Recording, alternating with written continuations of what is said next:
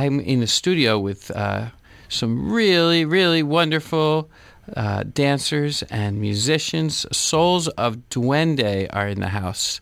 That's really exciting. Um, you know what? Your mic is making a funny sound, so I'm going to move you over here. Um, and um, yeah, so we have Ariel Ro- Rosales and Brenda Guha and Amanda Castro. It's really great to have you guys. You. So, um, one vibe I got was that you guys are New Yorkers. Is that? Yeah. well, This is like, yeah. There's like, this is like, uh, the spirit. in the spin. yeah. I'm the real New Yorker. Okay. She is. and Yeah. now they are It's real true. New Yorkers. Okay. now. Yeah. Where, where were you? Were Born you? and raised. Lower East Side. Lower East Side. All Yeah. right. Are you a Nuyorican? Yeah. Okay. I'm amongst many things. Yeah. I'm a mutt. Okay. Great. And um and um and Brenda, you grew up where? I grew up in New Jersey, In New Jersey. on the shore. All right. On the Jersey close, Shore. close enough. these days, these days, Right. that's that makes you a New Yorker. I used to Well, to. I went to NYU, so Okay. I feel happy about that. That was the beginning. Yeah. And how about yourself? Born in Brooklyn, raised in New Haven, Connecticut, and raised in a house full of Brook- Brooklynites. So All right. that, that was a whole experience in itself. Yeah. What part of Brooklyn? I was born in Lutheran. They all live now. Some I have a lot of family there. They live off Kings Highway and Fifth Avenue before it was the new Fifth Avenue. All right. Um, so yeah, we're here now. yeah, we're all together. and I'm now in Inwood. Whoop. There you Oh, that's my old hood.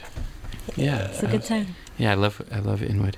Um, so you guys uh, are all coming from different different styles of dance. Um, may uh, maybe you, should we go there? Yeah, I guess so.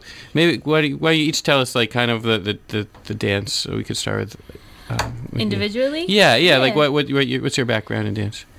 I'm a tap dancer.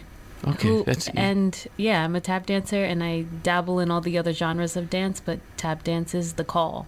And and if someone wants to like look on YouTube and see the geniuses, like who who who, who should they be checking out if they like wanna? Oh my God! I know there's a big league. Yeah, Bill Robinson. Uh-huh. Um, if you want to talk about big wigs now, big wigs, I say they're they're the OGs for me. Dormeshia Sumbry Edwards, Of course. uh, Jason Samuel Smith, Mm-hmm.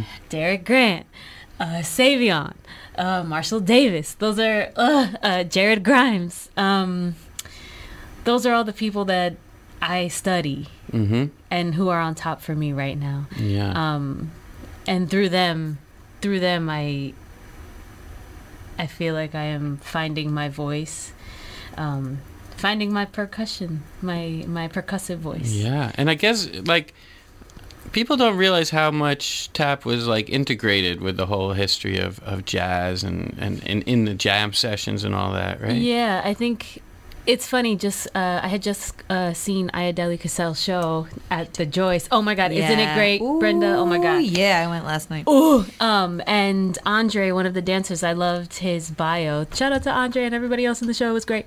um, good. But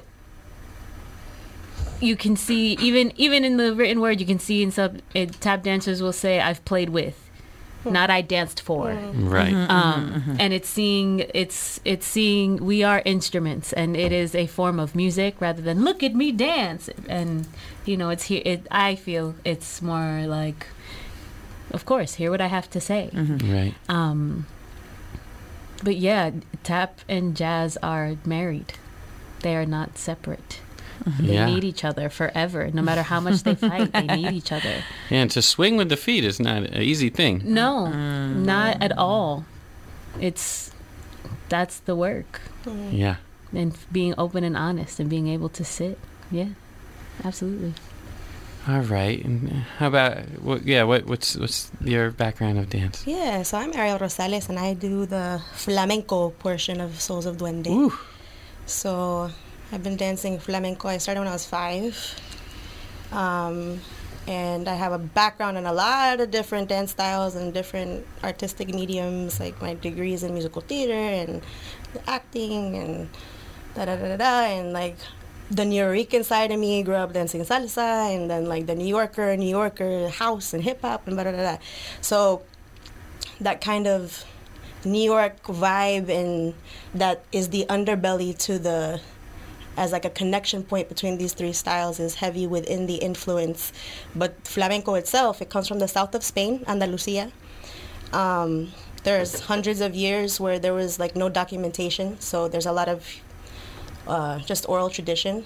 You see the first documentation, I think, in the late 1700s, and it stems. If you really look back to it, it's really coming from, you know, they say from the Spanish Inquisition, you have Queen Isabella, King Ferdinand coming from the north and persecuting all these beautiful cultures that were in the south of Spain, which is, you know, just a quick boat ride to Morocco. So you're right above Africa. You have a lot of Indian influence. They're saying that, the, you know, there's that whole like, theory of the gypsy caravan route stems from India, and that's one theory. And um, so you see the influence of Kathak, you see the influence of uh, African rhythms. You see the influence of uh, Islamic prayers. You see the like influence of different cultures and religions that over hundreds and hundreds of years of uh, coming together to share their poetry, their rhythm, their music. Um, you now have this culture and art form as flamenco, and it starts the first. There are three elements in flamenco. There's the el cante, the singing, that came first. Um, then uh, el toque, which is the, the playing of the guitar, came second, and el baile, the dance, actually is the third element to join this uh, art form.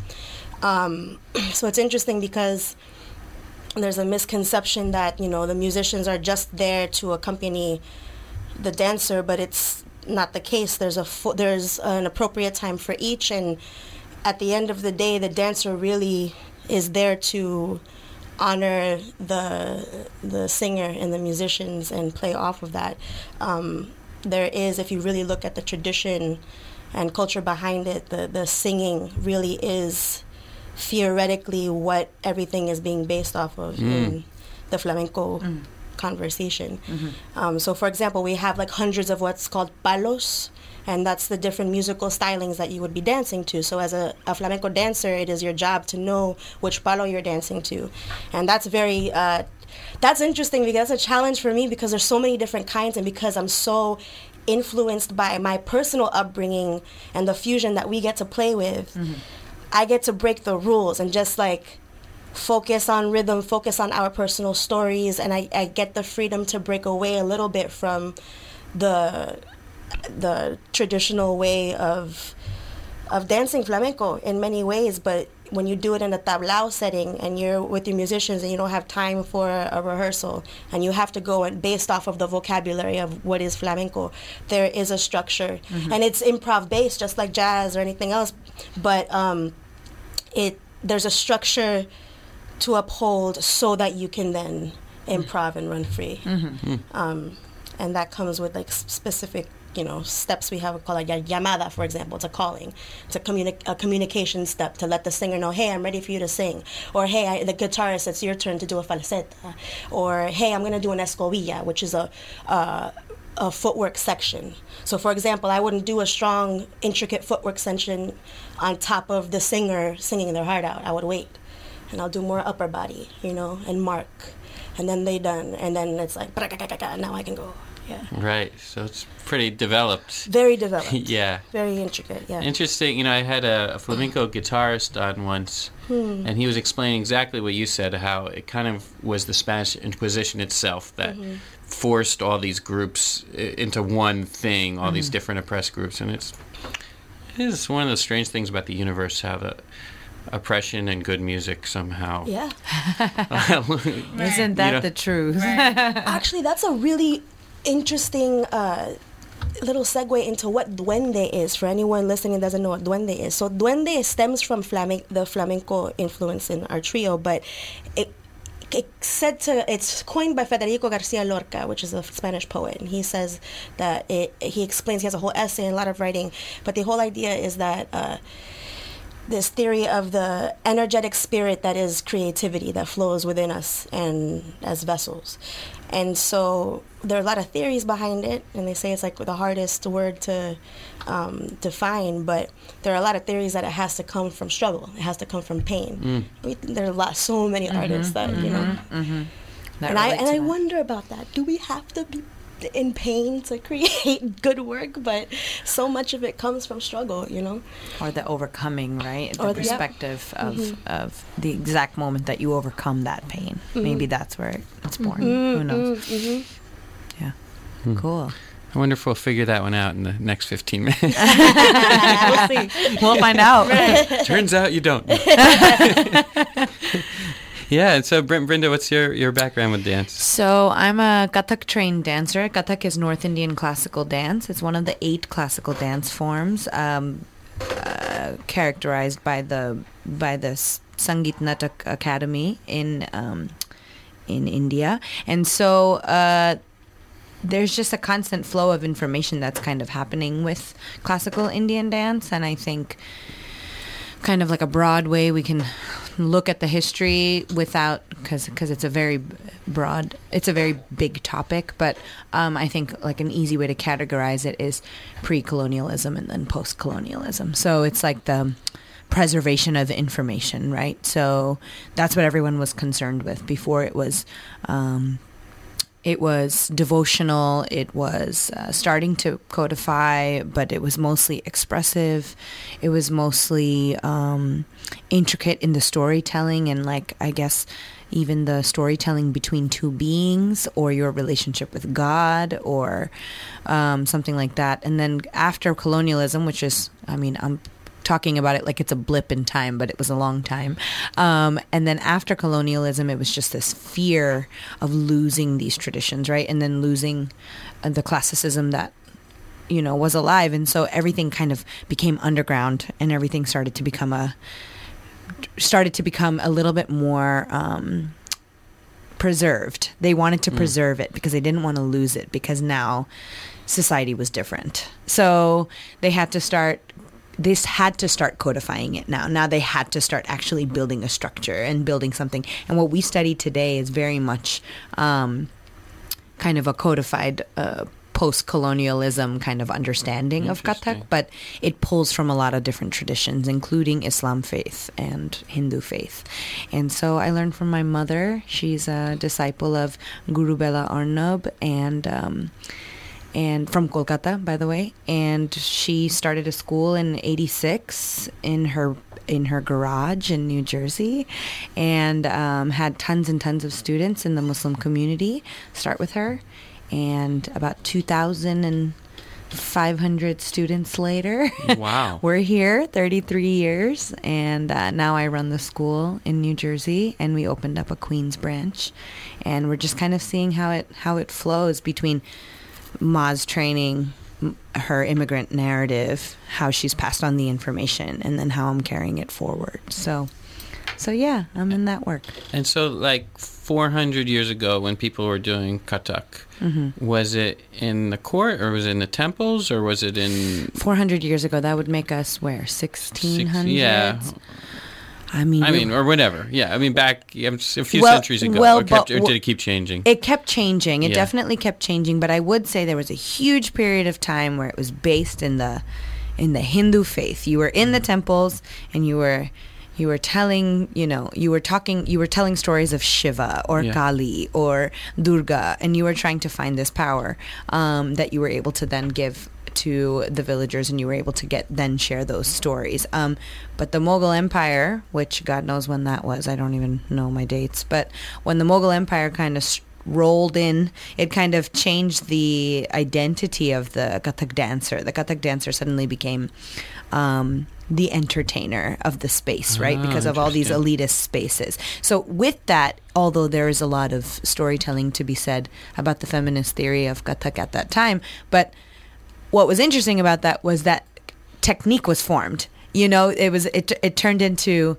how do I how do I look the best? How do I do the most? Mm-hmm. you know. So then footwork started and turns started, and all the glamour that we mm-hmm. celebrate about Kathak today comes from that period of time. And so you'll see in one phrase we might do Namaste, but we might also do Salam. You know, in mm-hmm. the in the same phrase because it's so intertwined at this point. So Kathak in itself is a fusion, and then being able to share it with the girls of Souls of Duende, I, I feel like it's a it's almost like a it's it's like a perfect old tradition to have in the mix of this work because it's always always changed in itself mm. and so then having it converse with all these other percussive forms seems like the right thing to do For sure. Yeah. So you guys got together. When when did you guys all uh, meet up? Three, Three years. four, Three. three, mm-hmm. three years ago Oh, that's it. Mm-hmm. Yeah. November And and the concept was to bring all these all these styles together. Mm-hmm. And Yeah. It was for what, what was the date? It was November something. November 30th. November thirtieth, two thousand sixteen. There was a, a festival that's been going on for a very long time at Dixon Place, um, and it was just a one-time festival, and we were going to be one of many acts in Aiden show. Aiden show. Um, in show and it's something it, it, it, it those types of festivals are wonderful opportunities for dancers when you're in like the works in progress stages you get to test it out but you know um and yeah so we, we put it together and brenda and i go way back and she knew uh, amanda from what what was the um, Run the Night. Run the Jared Night. Grimes, ha- who's a ph- She- phenomenal tapper. Um, it, I was sweating her. I was oh sweating Oh Amanda God. Castro. I was She like, just- I was like, Ariel. Oh, we found her. Oh, And the moment that we met, we went in for this hug and went straight to it, and it was like, "This is special." Okay, we put on this show, and people were like, "Oh, when are you doing this again?" Da da da. da. And we're like, "I don't know. When are you doing this again?" I just got to sweat on Amanda Castro for a second though, because when we oh saw her, she come she rolls through in a hip hop dance festival. Nope, uh-huh. competition, hip hop dance competition. This girl comes out with a plank of wood and does a whole solo to Vivaldi. Vivaldi. all right. and then walks away with first place and i'm like i'm gonna facebook stalk her and it worked Oh my god. And it's funny because so much of this comes full circle because we talk about Dixon Place. That's where we ended up having our first full commissioned residency to put on our first full production show. Um, so there's, it's amazing that in a short period of time that that connection went from something so uh, la- popping in and out into something so concrete that now we're going into a second version of this Yeah. production. And this same run the night that Brenda discovered Amanda at, we come back and by like the skin of our teeth get second place. Again, this is a this is a place. Th- this environment is what m- a lot of hip hop Commercial dance, or commercial dance, a lot of uh, crews, you know, big, a, a lot of really big, high energy, really cleanly, cleanly choreographed material. And we just roll in with the. and like, "Whoa, what is that? wow. It's been a journey. Shout Yeah. out to Gibney. They picked our they picked up our show for 2020, and it'll be can, uh, our show Can We Dance here? I guess the second edition. Yeah. Um, at Gibney in April 2020. So we can't wait. Sweet. One thing I'm I'm always curious about with dance is like whenever I'm around dancers and they start showing me things, I always learn that there's so much like symbolism. Like uh, I've been studying music with you guys know Melvis Santa, Afro-Cuban singer. You should. You will. Anyway, she's awesome. And um yeah, so and and like I'm always amazed that every single movement, even oh, we bend our knees towards the floor because it's about the earth and it's about balance and all, all this stuff. So I'm just curious, like, what kinds of things you, you have kind of picked up through the study of dance about history or or about you know what the message behind the music's. I think I, I, I just want to take this only because I think it's striking that in our three styles of dance, which we got together for truly logistical and, and energetic reasons, right? Mm-hmm. But like when you actually take a look at our craft, and I've learned so much about flamenco and tap through working with these ladies, I feel as though we have one thing in common, and when it And and that thing, no matter no matter what time period we're talking about these dance forms flourishing in, one thing that's in common is there's this energy that's kind of coming from the earth hmm. and then there's this kind of expression that goes upward towards the hmm. divine. So there's this like very strong connection mm-hmm. between floor between ground and and earth. And and it it looks different in the three of our bodies but i think we end up falling into this space of trying to figure out what that line and that length is in our bodies um, while making music and while communicating through rhythm. So that's one thing that i've noticed as a collective that that um, we do have in common in terms of what the floor feels like versus how up are we expressing you know what i mean and where are we giving that energy upward um, but as far as indian dance goes i mean everything is everything all is symbol- symbolic Mhm. yeah. Yeah. everything is symbolic and kathak out of the eight forms is actually i would say the most for lack of a better term flexible because kathak has moved so much and has gone through so much change so Yeah, I just I just came from working with Urban Bush Women this weekend uh, Oh, wow. in upstate in Buffalo, um, and we were entering back into a work called Walking with Trane um, that just just walks through his life. It's an evening length show, um, and through that piece, and through the research and history and studying for that piece. Uh, there was no tap dancing in that, but there was a lot of tap dancing within my body without shoes on. Um, so it was a really big investigation of how do you create visual rhythm for an audience. Um, and there are there are a lot of movement methods that we created in order in or to try to to try to make our vision clear of communicating what Coltrane's journey was like to us. Um, and I realized we worked on that piece when I was in the company for I was in the company for about three four years. We developed that piece from nothing, and now entering back into it three years later, uh, with all the tap dancing and other things that I've done because I've been doing musical theater and I've been done a few West Side Stories and all the things, um, but tap dancing in between all of those shows and. Tr- tap dancing within them and then entering back into the show and now entering back into souls um, there is always you're right. There's always this sense of like giving to the earth that supports you and giving to the god that's keeping you alive. Every time you're trying to give rhythm to an audience.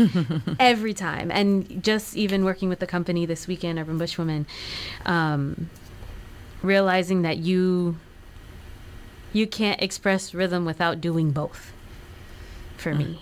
Um, Wow. yeah, and it every you're making a choice.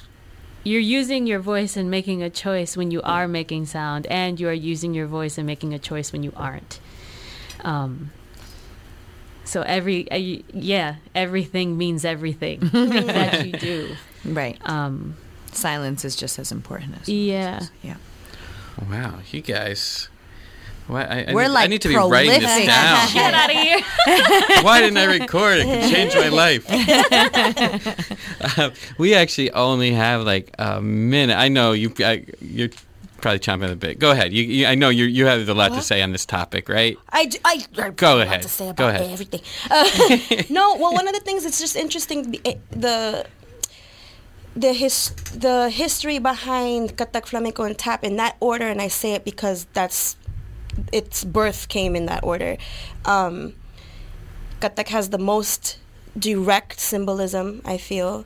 I think tap has the most freedom in many ways, and flamenco, eh, which goes hand in hand with that conversation of stemming from uh, uh, an oppressed people, is there's a. It's not a direct symbolism, in that like our floreo, or our hand movement, is not a, an actual uh, definable character by any means, but it's uh, there's this constant redistribution of freedom and resistance.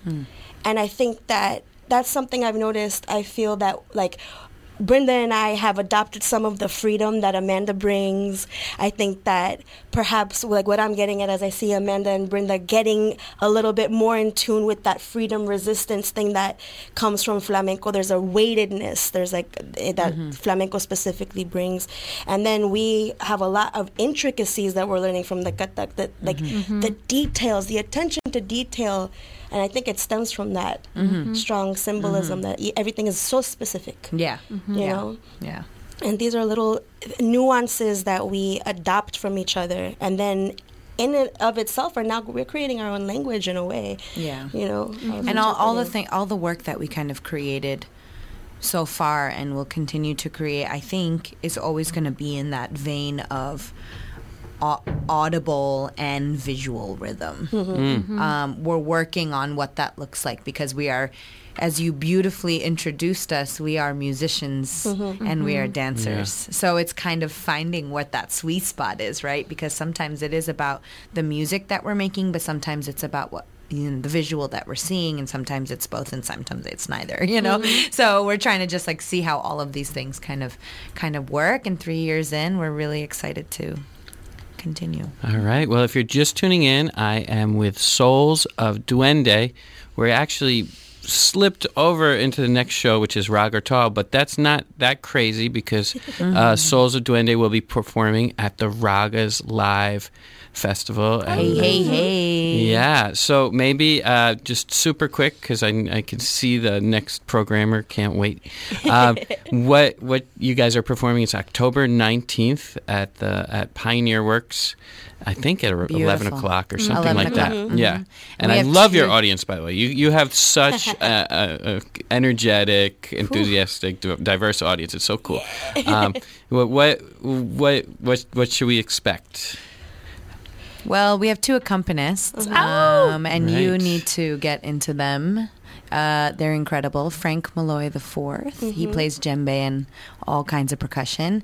And our very own Ragas family, uh, Roshni Samlal on tabla. And so we're excited to see two powerful people of color um, get on their instruments and rock out with us. Yeah. So that'll be really great.